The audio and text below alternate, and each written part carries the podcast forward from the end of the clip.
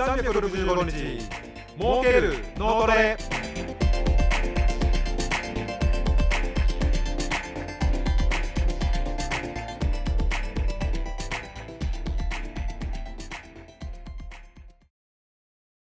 こんにちは。儲ける脳トレ。企画参謀の小島です。この音声番組は私が思いついたビジネスが楽しくなるビジネスがしたくなるアイデアをお届けしております。今回のアイデアは2月25日の朝の脳トレライブで思いついたアイデアを企画にまとめましたのでご紹介いたします。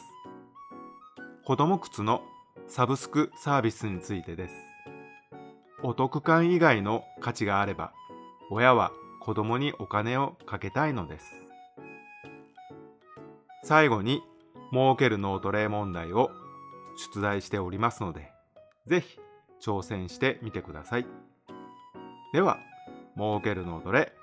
スタートです。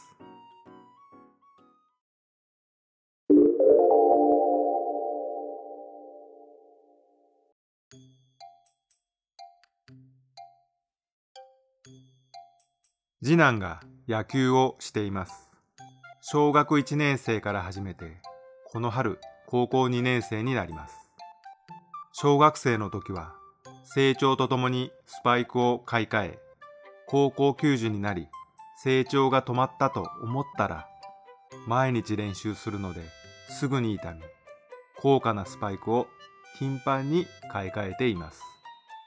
ほんとお金のかかるスポーツだこと。さて以前から子供靴のサブスクサービスがあったら成長期の子供を持つ親には助かるだろうなぁと考えていました。ネットで検索するとアメリカのナイキが子供靴用スニーカーのサブスクをしていました。日本ではないようですが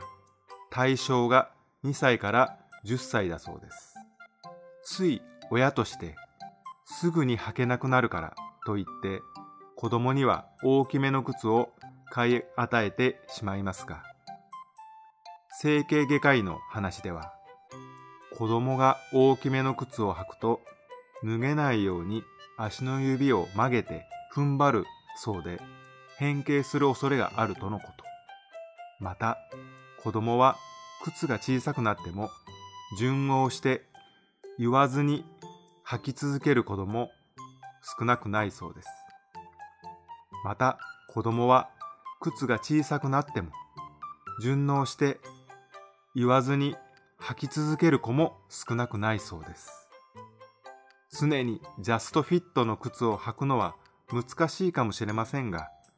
子供が成長期の時は親として頻繁にチェックして買い替えてあげるのがベストなんでしょうね。とはいえやっぱりお得感だけを売りにしては子供靴のサブスクは普及しないと考えています。そこでお得感以外の価値を生むサブスクサービスを考えてみました。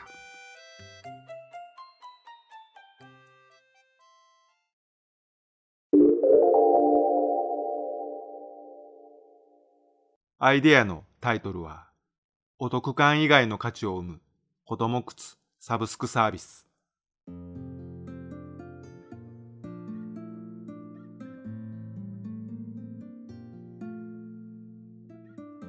サブスクで履き古した靴を回収して分析立ち方歩き方走り方の診断レポートが定期的に届いたら利用したくなりませんか？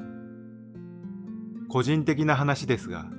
数年前から趣味でランニングをしています。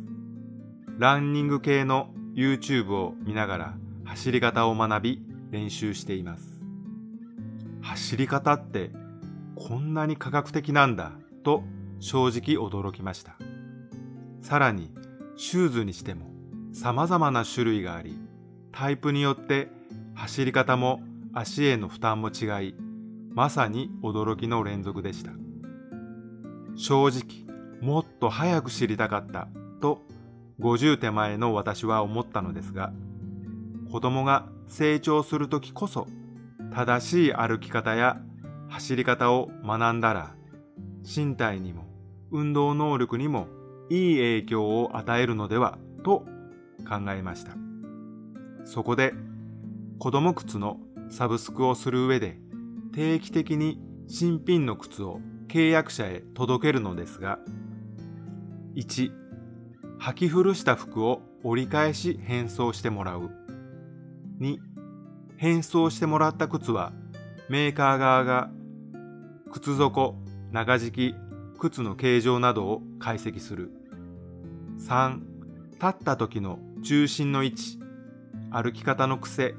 走り方の癖などを診断。こんな診断結果が届いたら、親として価値が高いサービスと実感できます。診断結果から指導方法が動画で届き、親子で学びます。もし直接指導してほしい場合は、最寄りの契約しているスポーツジムやスポーツ店の資格を持った店員さんを紹介します。テレビ番組でインストラクターが子供の走り方を指導したら直後に50メートル走のタイムが縮まったという企画を見たことがあります。ある高校野球の強豪校で走り方の指導をしていたら多くの部員が速くなったという動画も見ました。足の速さは生まれつきと考えていましたが、正しい指導をすれば速くなることが分かりました。また、ランニングでも同じですが、正しい走り方は怪我の防止になり、疲労度も軽減されます。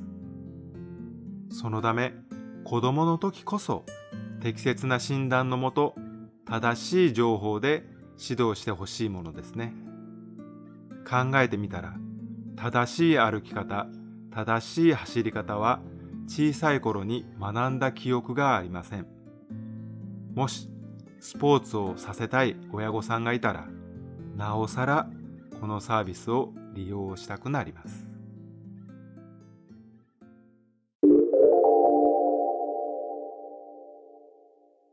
儲ける脳トレ。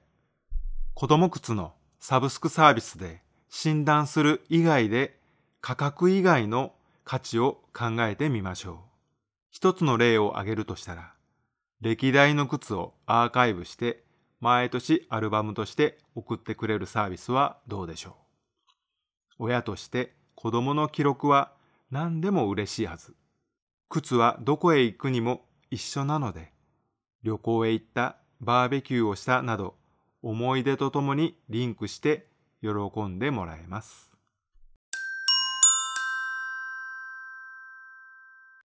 私の新刊が発売されております。ごま処方新社から大丈夫、策はあるというタイトルで販売しております。アマゾンなので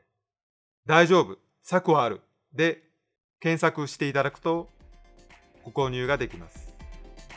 ぜひお手に取って脳トレ頑張りましょう。